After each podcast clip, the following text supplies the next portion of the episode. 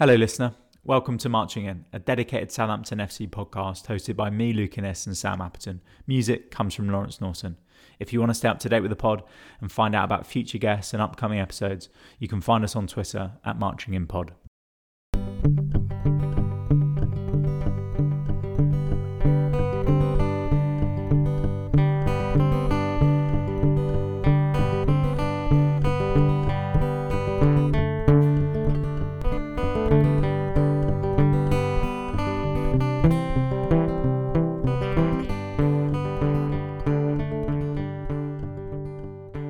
Welcome, listener, to a brand new season.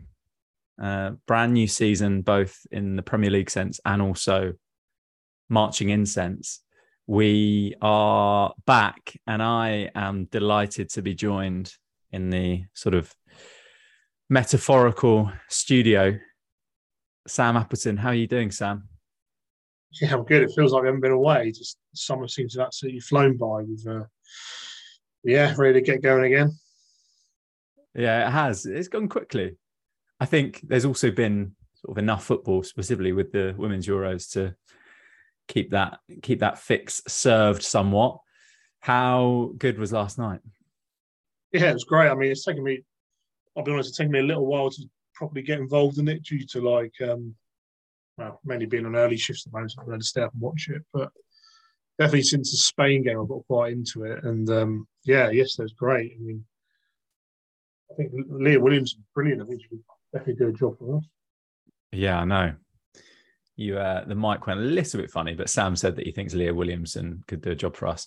Uh, yeah, just class. And I touched on this before we we started, but I've just been feeling a little bit emotional. So fingers crossed that I won't start, you know, welling up Sam, we have got a lot to get through, and I'll go through sort of a, a loose agenda. We're going to talk about the summer. As you said, it's flown by, but we have spent over 50 million pounds without selling a single player for a fee, shall we say. So there's a lot to unpack there.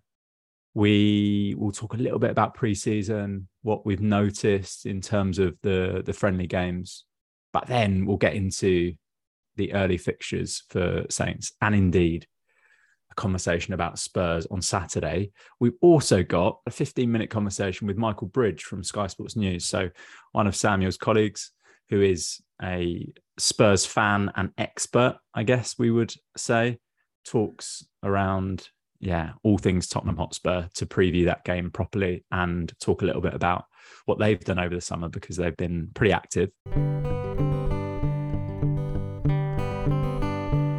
Sam, we will start with new faces through the door.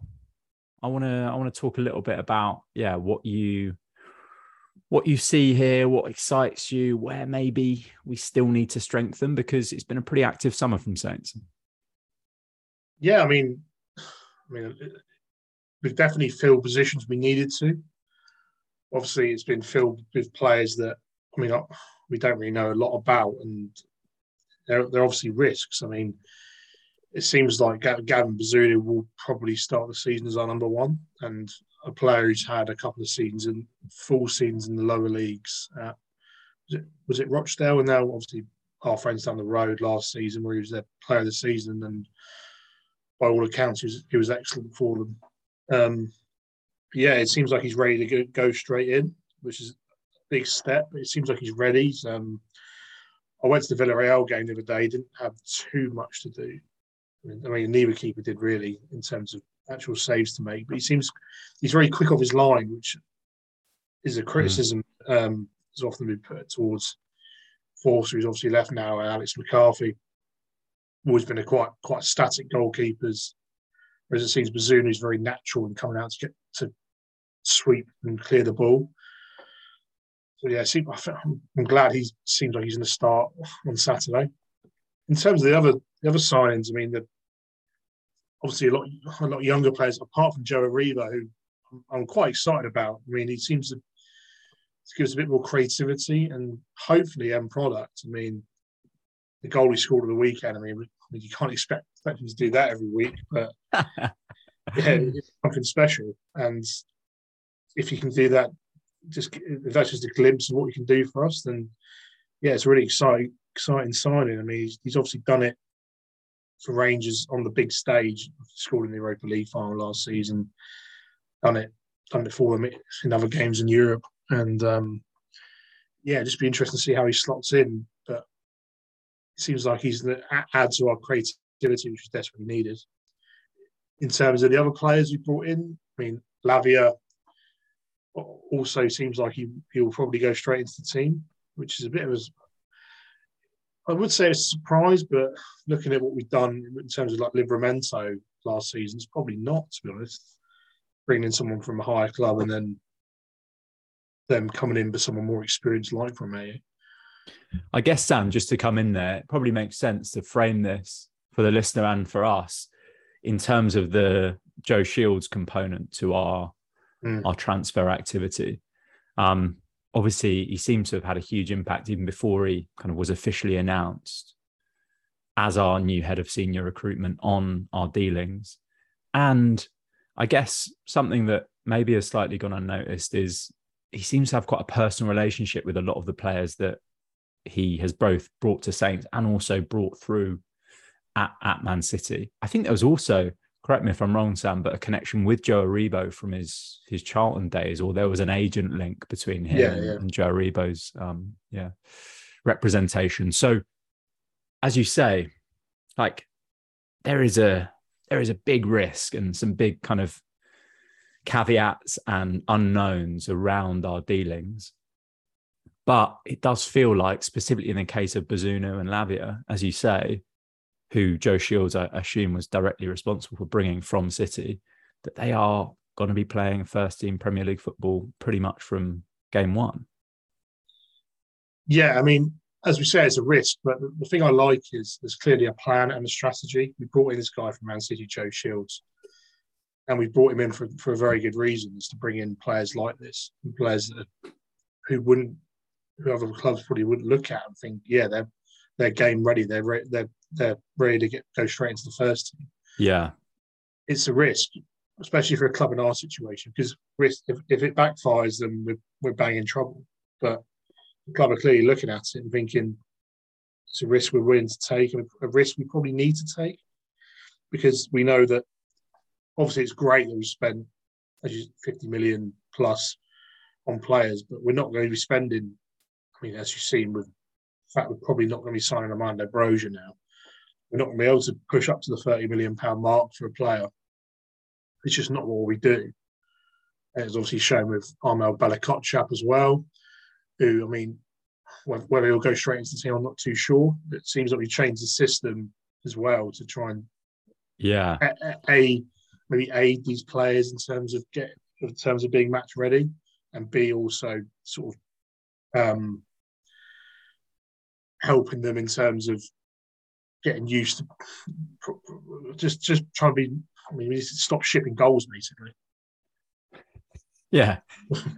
Yeah, I think we'll get onto the system as well in a, in a sec when we talk about the preseason games, but it does seem like a noticeable shift. And like you say, like a clear plan around the profile of player that we're signing, irrespective of if this blows up in our face and we finish rock bottom, like you sort of have to commend the guts behind this strategy and whether that's specifically sport republic or you know others that are sort of involved in the club. Like it does seem like they are having a big say on that but there's also others from the existing sort of setup that are involved too. Like it is it is pretty fucking fun to see how this all turns out. Like maybe you'd want this in like some sort of simulation where you you don't have to live and breathe it as a saints fan but like wow i think there's a lot of people looking at our dealings as a club this summer and thinking that is a really interesting sort of track that they're they're looking to to take.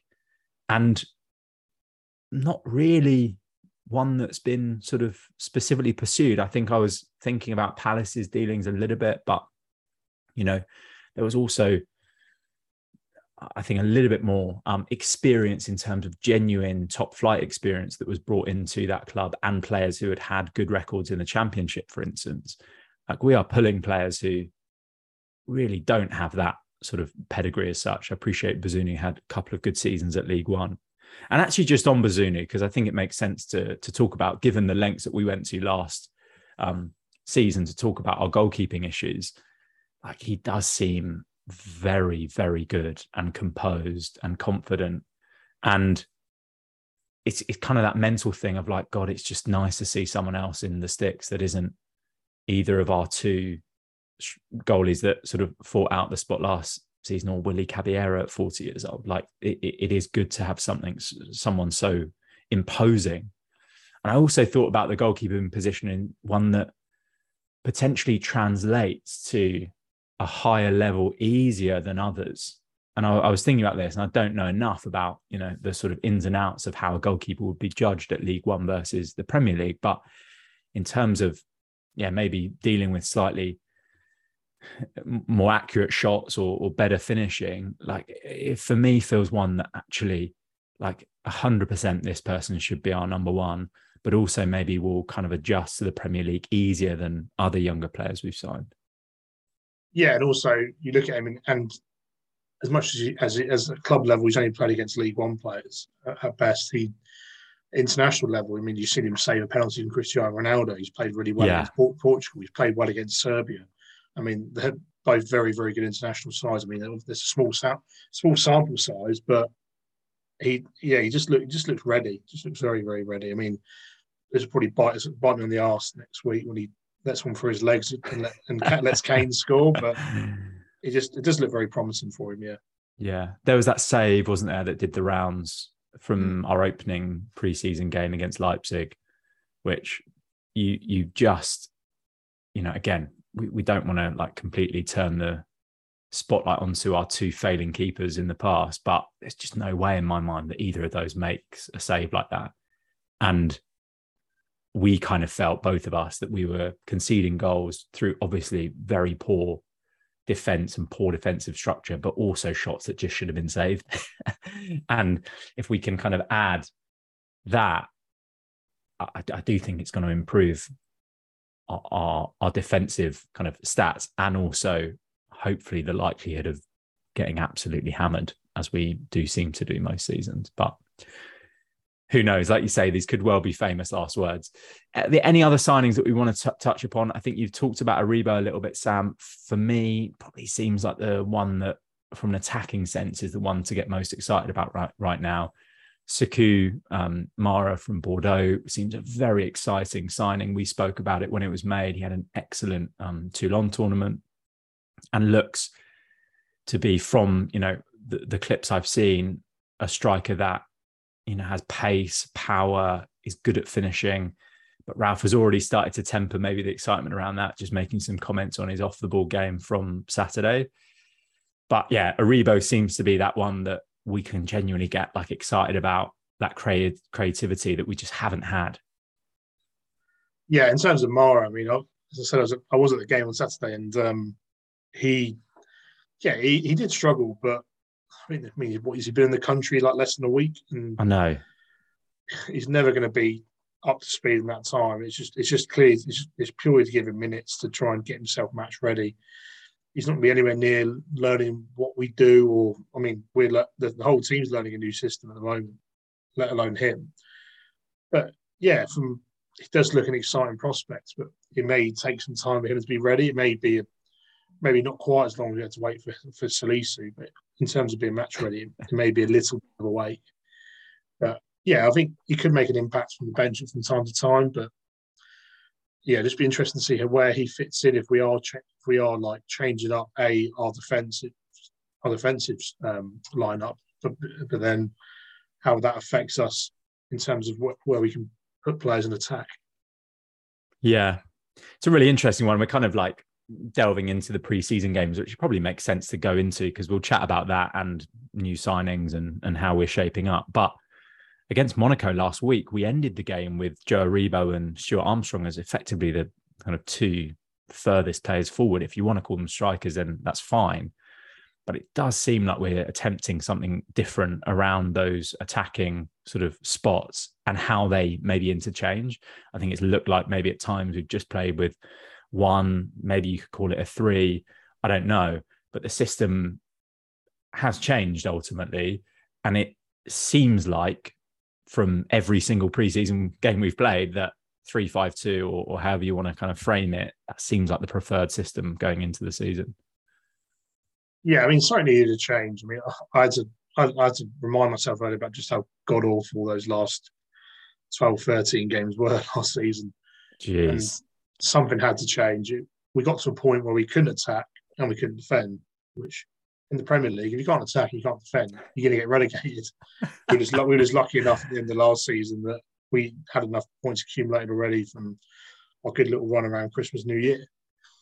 And I think Ralph is very aware that with these this this new investment and the way he finished last season, he's it's an exciting time for him, but also it's a time where he's under massive pressure because we've got a tough we've got a tough old start to the season in terms of in terms of the fixture list, and if we're right, I mean, if we say we only pick up one win from the first ten games or two wins in the first ten games, he's he's, he's up against it. He really is up against it because you could tell yeah. at the end of last season the fans are losing patience.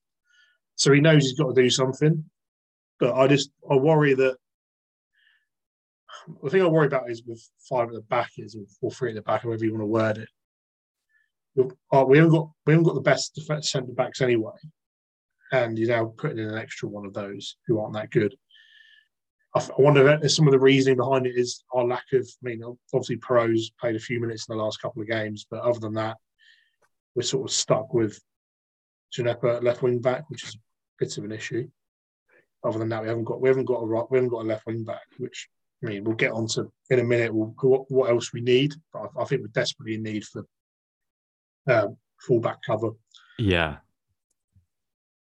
yeah. I mean, hugely, and it it kind of seems quite strange, doesn't it? Talking about how excited we are around the investment, but like you know, you you actually wouldn't be surprised if come Saturday we have potentially Djenepo left wing back and Yan Valery right centre back. Yeah. And and I think, you know, ultimately those two players have looked quite improved in pre-season, but we sort of know what we're getting. Like it, it's quite rare for a player of that profile to make a considerable leap to where they are dependable in the Premier League. You know, unless you're, you know, a young prospect prospect who ultimately the the kind of ceiling is unknown for for a player like that. But with these two players, it does feel like we know what we're getting, and that is sort of yeah maybe to temper some of the excitement around those signings does feel like we desperately need to strengthen in, in both of those two areas. There is also the component of Jan Bednarek, who, I mean, there are these sort of maybe slightly intangible rumors that keep cropping up that he could well be on his way out. But how do you see maybe him and Valery fitting into that back three, if at all? The trouble is, we just, I mean, neither of them are that good. I mean, Bednarek has, in terms of mentally, he's when when was he last in the right frame of mind to play? When we, I spoke at length in the last season about that Man City game where he, yeah, he sacked, that he sacked off because of because of international because of future international fixture. And I mean, Valery has looked better as a right centre back, but I still think he's an extra waiting to happen. So, I mean, ideally, you could ship both of them off and get a better centre back in, which I, I would love love someone like a Levi Colwill that's been heavily linked with us over the summer. But yeah, it seems like there's rumours of Marc Cucurella going to Chelsea now, and it seems like yeah, Colwill yeah. could go the other way. But um, yeah, it just seems like all of a sudden we've made all. We think, oh yeah, we've made all this investment. Then, as you said, we're going to end up playing players that shouldn't be anywhere near the first team. And at Spurs at the weekend, or even players that probably should have been shipped out already. Yeah, Just yeah, it's a, it's a really strange one, isn't it? In the sense that, and I think to caveat that conversation, Ralph has also said that we will be active both in terms of incomings and outgoings once the season starts. And obviously, the season starts earlier than it, it kind of normally does um, due to the World Cup. But it, it is it is a strange one, and the system and and you know Ralph being flexible there is interesting, and actually something that we we spoke about a little bit on I think our last pod of the the season was the lack of support that Ralph had in terms of his coaching setup, but that has had a complete you know reshape in terms of Ruben Selles, who comes with a very good record, and I think from bits I've seen on Twitter, very good record for um, defensive coaching, which there's just no no doubt that Ralph needed so much support. And I think you look at the best managers that uh, you know are in the Premier League right now. They have a huge network of you know, or, or, maybe even like a not necessarily a huge network, but a network of coaches around them. They depend on. They can you know bounce things off, and it's like it's just was so clear that he needed support. And there's also been Alex Clapham, who's come in from um, he was at Notts County, I believe, and then Carl Martin as well, who's made the step up. But like it does seem like we have just made a lot smarter decisions around that setup that it isn't all on Ralph. And I think we, we kind of spoke at length about just ultimately him being on his own. And, and a lot of the decisions came down to him and him looking quite stressed at times, him making sort of bizarre comments about players in post match press conferences, all this kind of stuff. It can't have been easy for the guy, but we've introduced new coaches, which is also kind of a, a new setup for us as well. And that must have, I think, had an impact on uh, the the tweaking system that we've clearly seen in preseason. Yeah, you, you think so. I mean, as you said, Ruben Selles is very like a good defensive coach, and it's clearly what we've needed. I mean, I'm not sure how good a defensive coach Ralph is. I mean, judging over the last few, few seasons, not not great. yeah, and also with these the change of the coaching staff in terms of the ones who went out, like Dave Watson, Kelvin Davis, of course. It also got to a point where it was such a bad end to the season. There was rumours of, right, we're going to get rid of these coaches, but you're going to stay. And it's almost like next time we have to make a change, it will be you. So yeah. it's, it's it, again, it's, it's added pressure on Ralph, which we, they need to hit the ground running. I mean, we we we, we know we we know how bad our record is at the start of the season, and I can't remember the last time we actually started a season well. I mean, might have been when we're back in the championship, which seems like an awful long time ago. And um, yeah, I mean, it's a tough old fixture on Saturday, but obviously Leeds is a there's an opportunity for three points, which I think they need it because even after that, our, our games are so tough.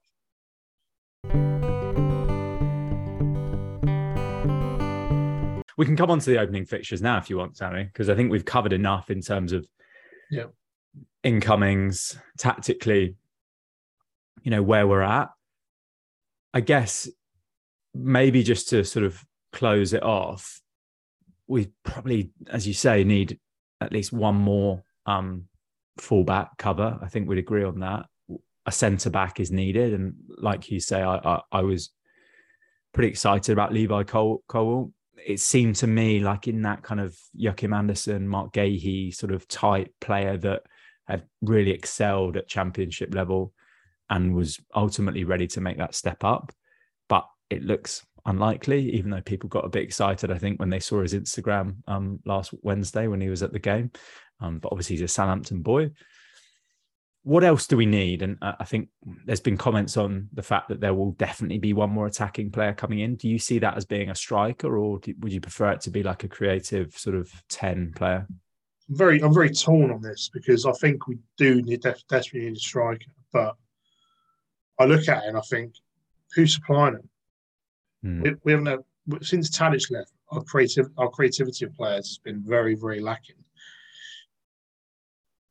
And um, you rely on Ward Prowse. I mean, as good as his set pieces are, he's not the most creative of midfielders. And I would love us to sign a, a very good attacking, like a, like a 10 or something like that.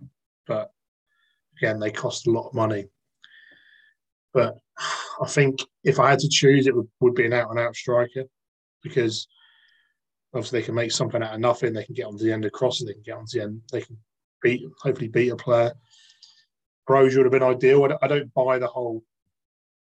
From the end of the last season, people say, "Oh yeah, he sacked it off. He sacked off the last few months. He was rubbish the last few months. The whole team was rubbish the last few months." Yeah, let's, we were dreadful. Let, us be honest. I mean, he, he, may have had some bad games, but I, I think he's at the striker we definitely need, or the, the exact pro, profile of striker we need. He, he's quick. He's young. He can finish. Uh, it seems like that, that ship may have sailed. Liam Delap's obviously been mentioned, but it seems like Man City are very reluctant to let him go on a permanent deal anyway, because it seems like he may be off to Stoke for the season, mm. which is a shame because he seems, again, that sort of profile of striker.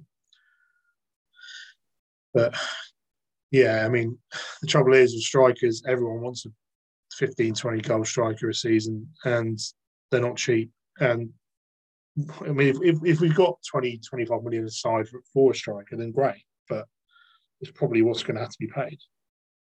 Yeah, yeah.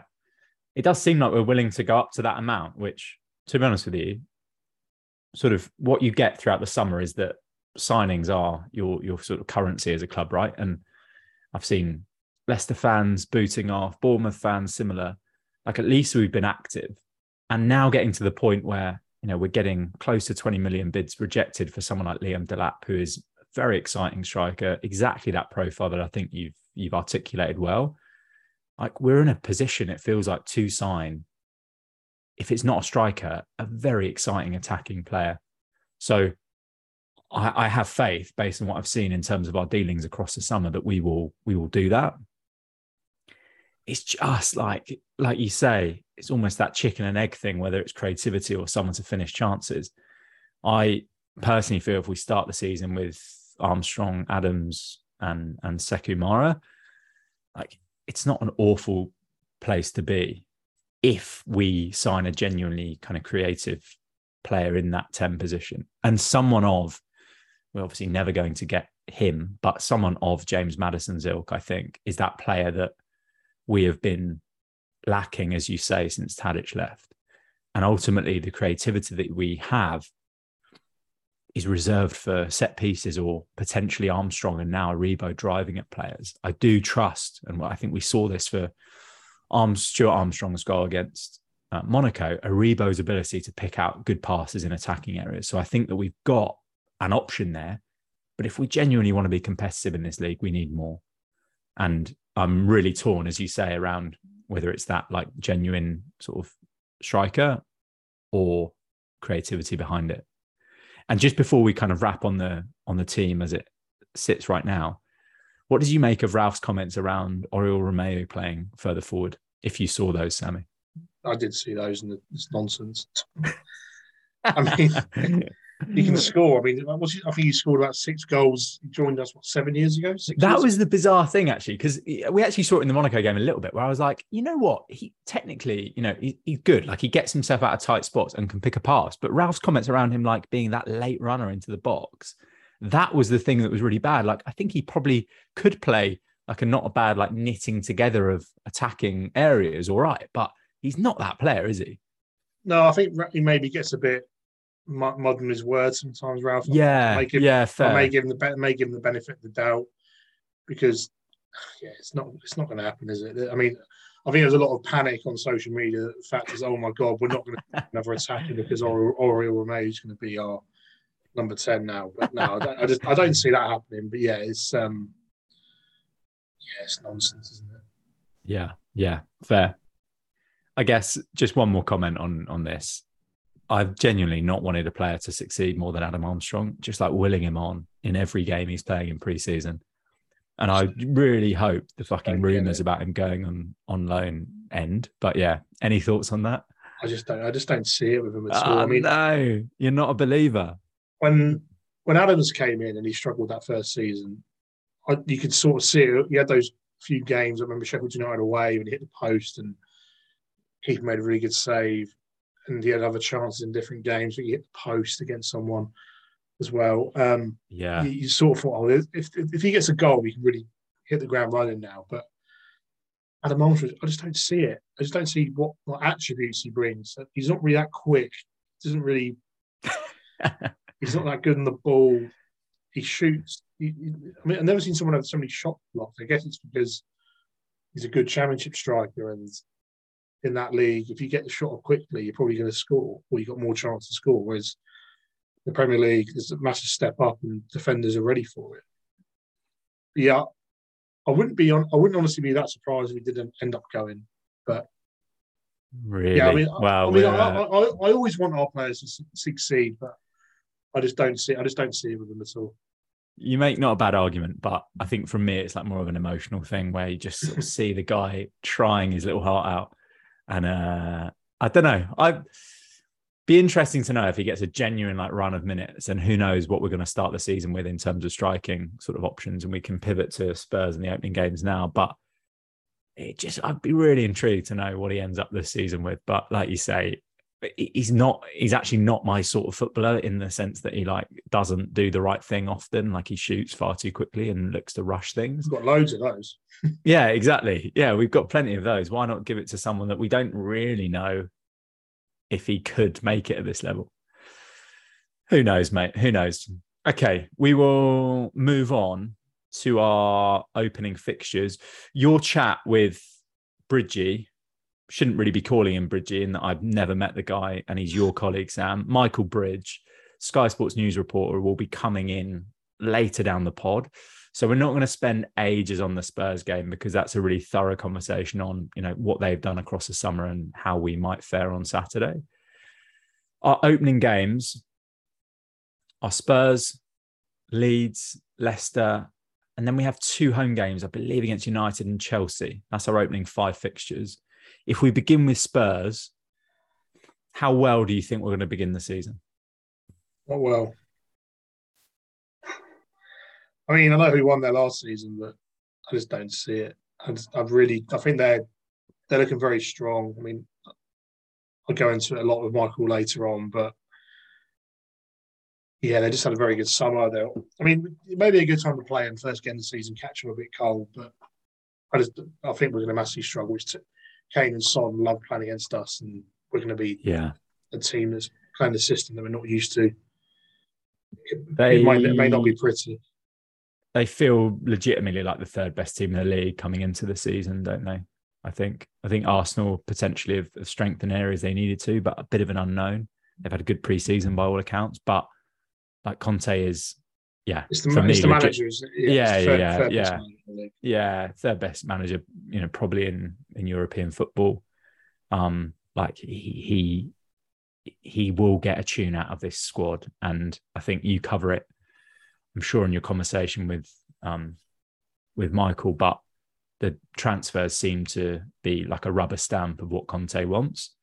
And I think there were some rumours from um, the weekend's game that they played that Perisic and I think it will be Doherty to start the season, but their wing backs could just be so so threatening. So to add that to the firepower, uh, as of you say, Kane, Son, you know, Richarlison, Kulusevski. I know Richarlison's out of Saturday's game, but yeah, yeah, it's it's not a not a good prospect. I don't think for Saints. I think we'll get beat. What is your score prediction? Three one Spurs. I, I, would almost be happy with that, mate. That sounds ridiculous, right? But I, I think it could. I just feel like we are we are not there yet in terms of either personnel or getting used to this shape. And I think we've shown some really good flashes in preseason, but we could get caught cold, in my opinion, on on yeah. Saturday. But I mean, it's when, just when, like when we beat them there, like, when we beat them there last season, we were sort of like in our groove. We were, yeah. I know, I know they they were bad in, in the night defensively, but we were in our groove. We couldn't have played any better than we did. Whereas it's almost the polar opposite this time, where they're they're looking very sharp, and we're still sort of finding our feet with different things.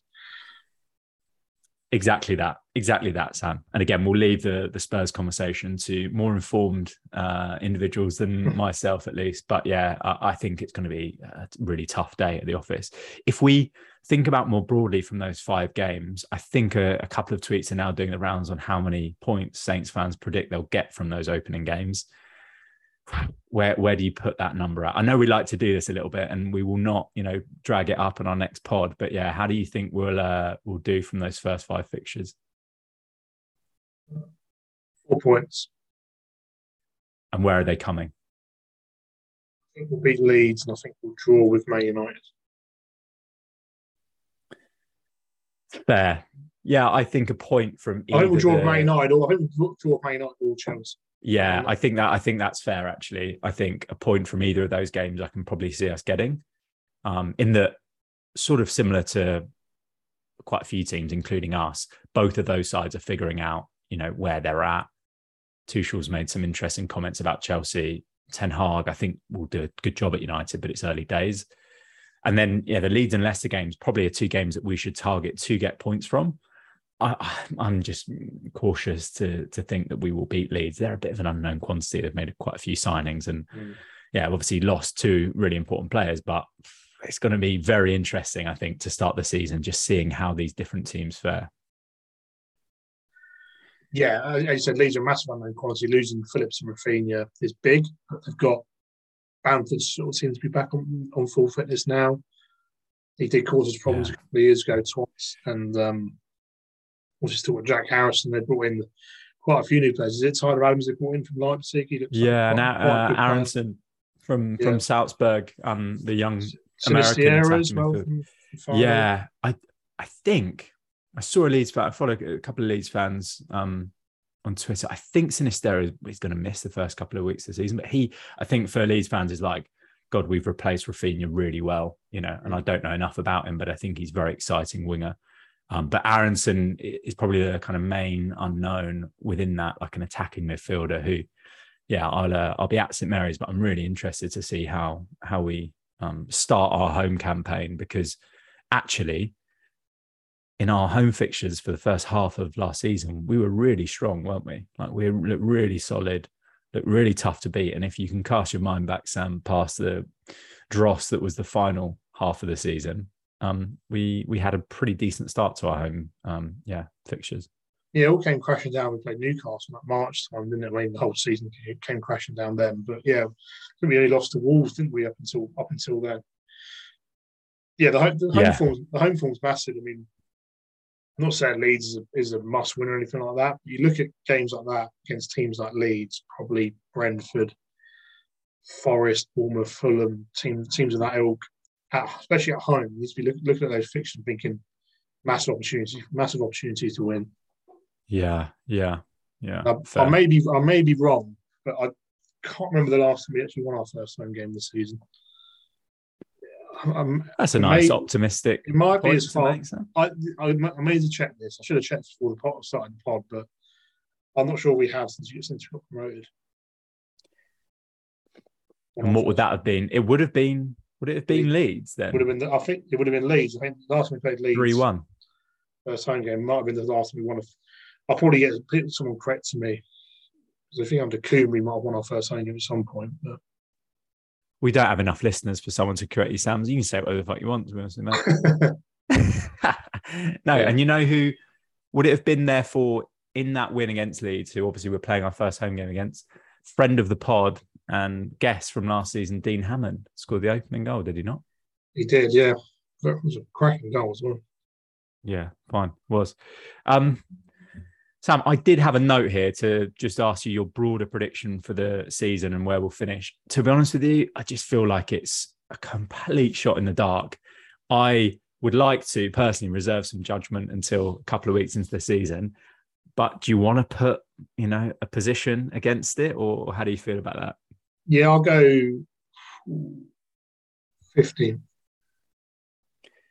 And if someone offered you 15th now, yes. Done. Yes, yes. end, end the season now. Affirmative from Sam.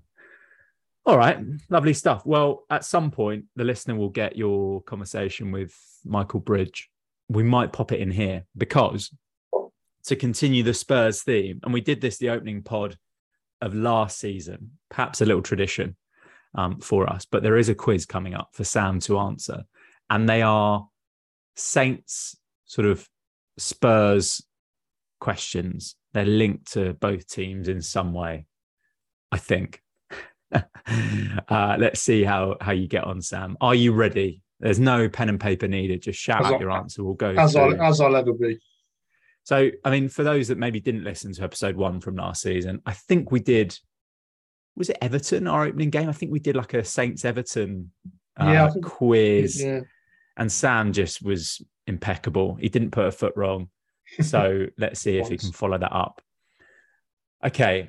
Famous result for Saints in 2003. We beat Spurs 4 0 in the FA Cup. Who scored Saints' third goal? Ooh. Either Jo Tessem or Anders Svensson. I think it's Jo Tessem. It's incorrect, Sam. Oh fair play. Jo Tessem did score, but it was our second. Anders Svensson got our third. So you did call out both names, but I will have Yeah, to take Jo Tessem wrong, as your wrong way around. Devastating. If we ignore both Fraser Forster and Pierre Emile Højbjerg, who was the last player to move to Spurs from Saints? The Wanyama. It's incorrect, Sam. What a shocker. Yeah, not a not a good start. They're separated by year. I will give you an, another go at this if it's not Victor Wanyama, and I, I will just give you a slight clue. He is back in the Premier League. Blank. It is a tough one. Maybe I've gone too hard given your track record, Sam. Apologies on that front. All right. Um, what position is he? This, I think this will, uh, yeah, slim down the options somewhat. He's a goalkeeper.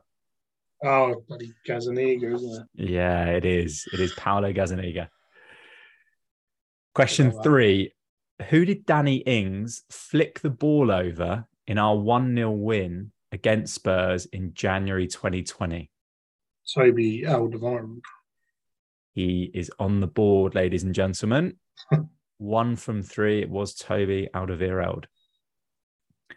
Two, I mean, quite niche questions to finish on, Sam. So I have a maybe a gut feeling you might finish on one, but it's basically an either or um, answer to the final two. Did Glenn Hoddle have a better win percentage as manager for Saints or Spurs? I'm going to go Saints. He did quite well. He did pretty well for Saints. And you'd be right. It's two from four. He had a win percentage of 42% as Saints manager versus 39% for Spurs. So, yeah, not a bad record at either club, to be honest with you, but better at Saints. And given you kind of Saints versus Spurs in terms of how big the clubs are, it's pretty impressive to do that. Who has scored more top flight goals for Spurs? This is your final question, by the way, Sam. Gareth Bale or much maligned team of the week architect Garth Crooks? Yeah, Garth Crooks. You will stay on two out of five, I'm Oh. afraid, Sam. I just wonder why you put him in. I wonder why you put him in there. That's why. It's close. It's close. No, fair enough to wonder. I just saw his name in the list, and you know, a wry Yeah, yeah. smile, um, you know, uh, was across my face, and then I thought I'm including him somehow. Bale uh, got 53 goals in the Premier League for Spurs, and Garth Crooks 48 top flight goals for Spurs. Any, you know, self assessment on on how that went? going Any to feedback? blame it. for I'm going to blame it on the early start this morning. Yeah, Yeah. listeners, Sam is working sort of strange hours for Sky Sports News at the minute, but he tells me he's been up since four. So It's now, it's now three o'clock, and I'm very tired. yeah, But no excuse from no excuses. no, I know you're um, you're, even though I said, even though I said excuse. you're your own biggest critic, Sam. Not a bad showing, and I think you know some good, some good thinking on a couple of the answers. Dived in, And- dived in on that one Yama one. Bit like, bit like Yeah. one, bit like Wanyama. Exactly, exactly. I saw his goal against Hull the other day. I forget how good that goal was. Yeah, I, think my Wanyama highlight when he against Swansea. Did like a, a forward roll by the, by the corner flag, but it was disallowed. Yes, I uh, I do remember that. Lovely stuff, Sam. That'll do us. We've spoken at length about the summer, our system, where we sit. I guess it would be sort of remiss of us, given what happened last night, to not comment on the the women's team's transfer dealings across the summer as well. Um, but we have strengthened quite massively. There seems to be a high turnover within the squad, but including signing the championship's top goal scorer from last season as well, which is exciting. Um, so yeah, very much looking forward to both our men's and women's teams getting their seasons underway. I think from what I've seen predicted that we will be really quite competitive in that championship. And I think I saw somewhere that all of our home games for the women's side will be at St Mary's as well this season, which is really, really exciting. And it seems like our our B team and under 18s are, are looking pretty solid going into the the opening bit of the season, I think there's a 4 0 win for our B team, including some good football played there as well. So we, despite maybe the predictions over our opening five games, should be quite confident going into the season that there will be interesting uh, aspects to Saints as ever. If you were to finish, Sam, with how many signings we'll make between now and the end of the win- window as our sort of final statement from the pod and our final prediction, what are you saying? I'm going to go with two more, maybe maybe one loan, maybe maybe a permanent striker. Okay, interesting. I think Jacob Tanswell, who's taken over from Dan Sheldon at Athletic, said there are rumours that we might be making 10 signings this season. Given we've already made six, that seems like the sort of strengthening that we will need if we are to. Needs to be some serious outgoings. Yeah, geez. We haven't we haven't actually sold a player for a for a fee. Will we sell a player for a fee? Do you think maybe mm. Bar Bednarek? Bloody hope so. yeah. Well, how much? I suppose how much can you get for some of them? There's, there's a lot of players, a lot of Duff players that are on in the last year their contract. So you wonder if you'll be able to get yeah. any sort of fee for them. Yeah. Well, mate, we'll see. Are you are you going to Tottenham Hotspur Stadium on Saturday? I am indeed. Yeah, I mean, I'm looking forward to a few pints. Not sure I'm looking forward to the, the three o'clock. Yeah. Yeah, mate. I think that was the story for the second half of the season, wasn't it? Last year. Looking forward to the day out more than what was happening on the pitch. I'm just buzzing for yeah, the Premier League to start start Friday night, don't it? Is it Palace Arsenal? Yeah. Yeah, it should be good game. Going. Yeah, should be. Both very interesting sort of clubs and interesting to see where they lie coming into the season. Sam, we will leave it there. Listener, thank you for staying the course. Enjoy Sam's conversation with Michael Bridge on all things Spurs. We will be back, I assume, after the Leeds game. That'll be two weeks from now, won't it? Yeah. Yeah, lovely stuff. All right. Any final words for the listener, Sam? Bring on the new season. Bring on the new season, baby. Here we go.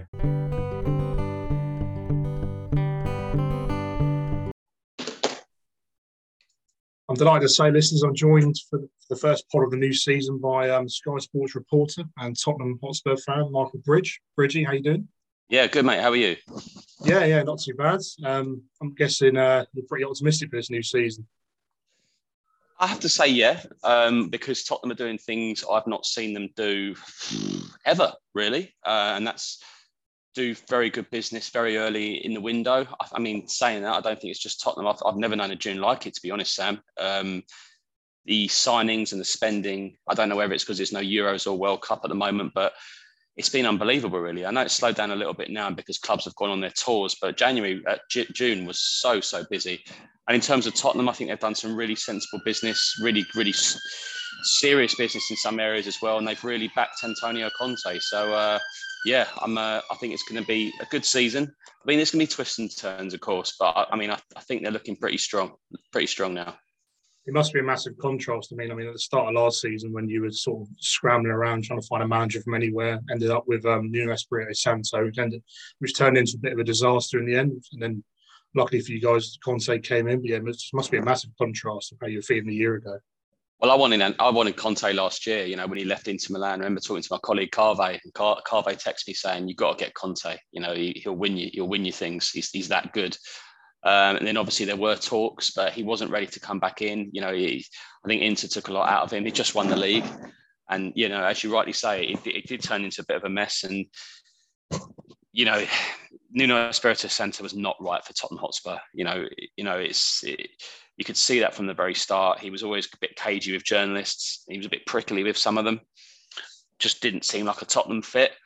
Uh, it was funny, really, because I suppose I actually won the first three games, but um, I said on a few podcasts, and I got called out for this at the time, and I said, "Look, it is genuinely three games. I've, I've, I've, I've not seen a lot for me to get out."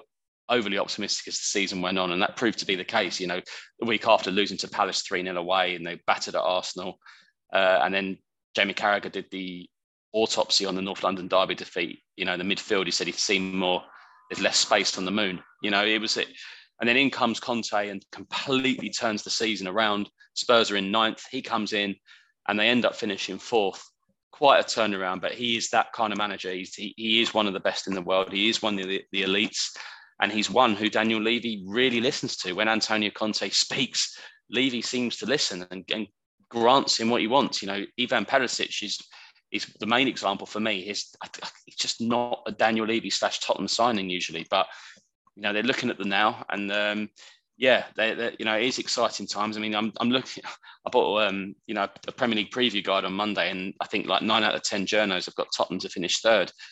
Tottenham being Tottenham, I'm sure something will happen to blow that up. But, but um, it does, it does show the strength they've got. And of, of course, Kane and Son, they'll have as well. And they've had very good pre-seasons. I've never seen Kane look so lean. Um, you know, it's been a really tough pre-season. But um, yeah, I think they'll have a good season. I really do yeah, slightly worried how good Kane's looking in pre-season, seeing his, his record against us normally. But um, mm.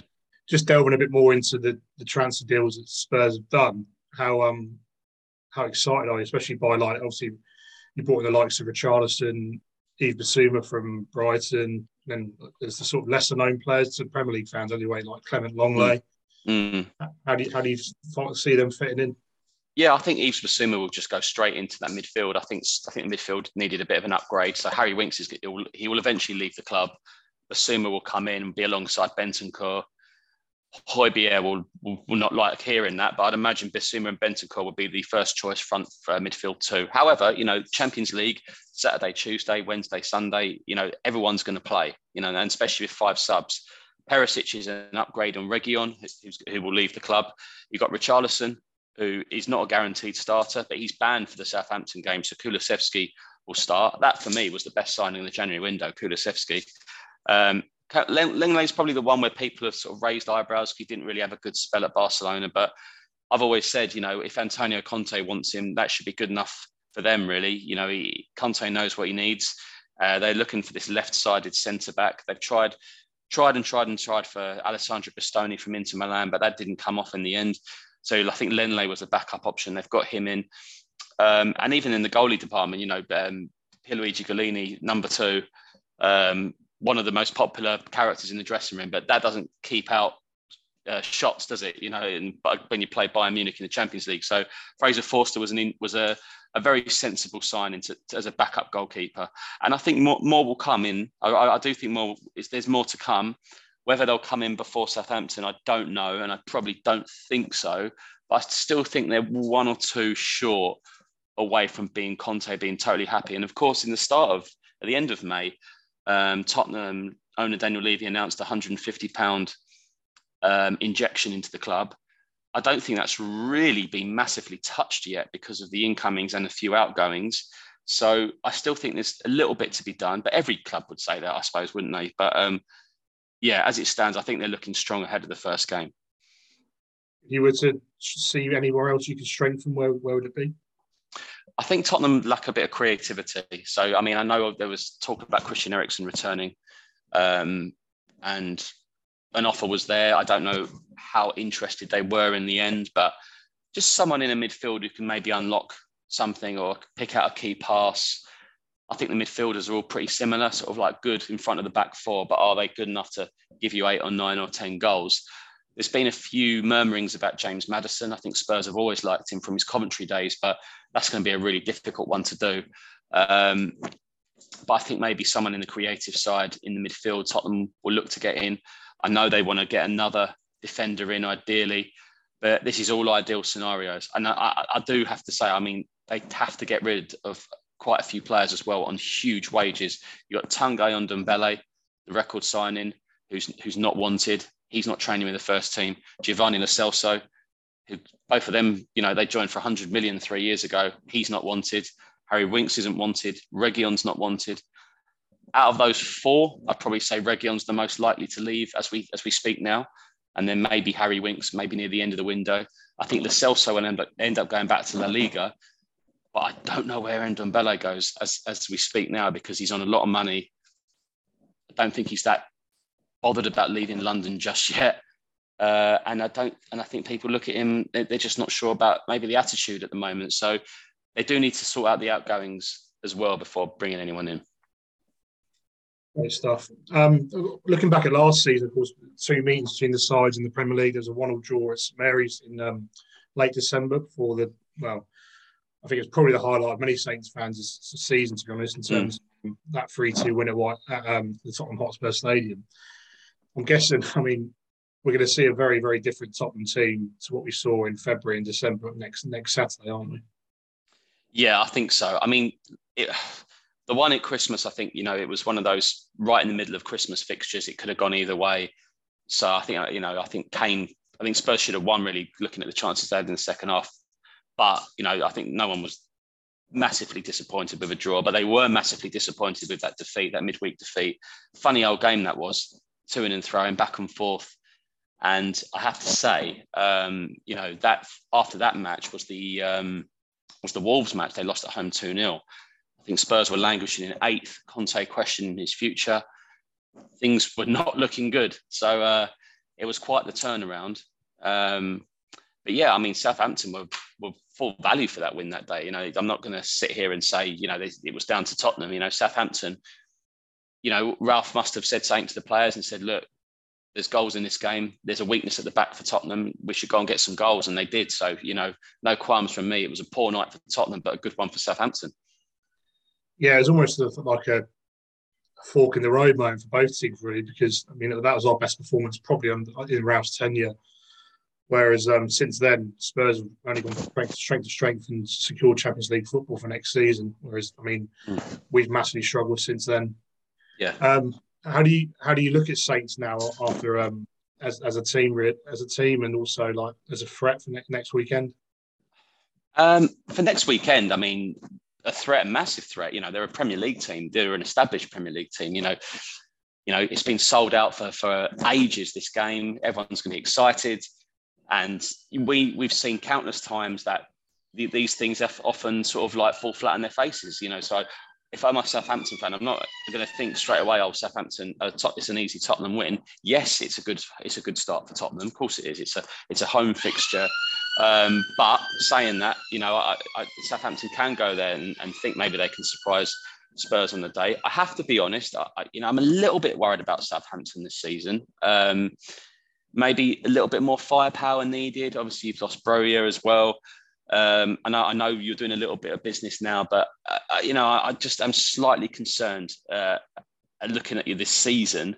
Um, and I and I hope I hope I'm not come the end of the season because I, always like going to Southampton, um, and you're you're a very good club. But I just just this season could be a difficult one as it stands. But you got a very very good manager. Let's you know, don't get me wrong. But but saying that, you know, I'm looking around as well. I'm I, am i am not sure if Bournemouth have got anything anywhere near enough to to sustain a, a, survival challenge. I don't know if that's the right word, survival challenge, but but you know, and, and Fulham, you know, they are a yo-yo team like Watford and Norwich.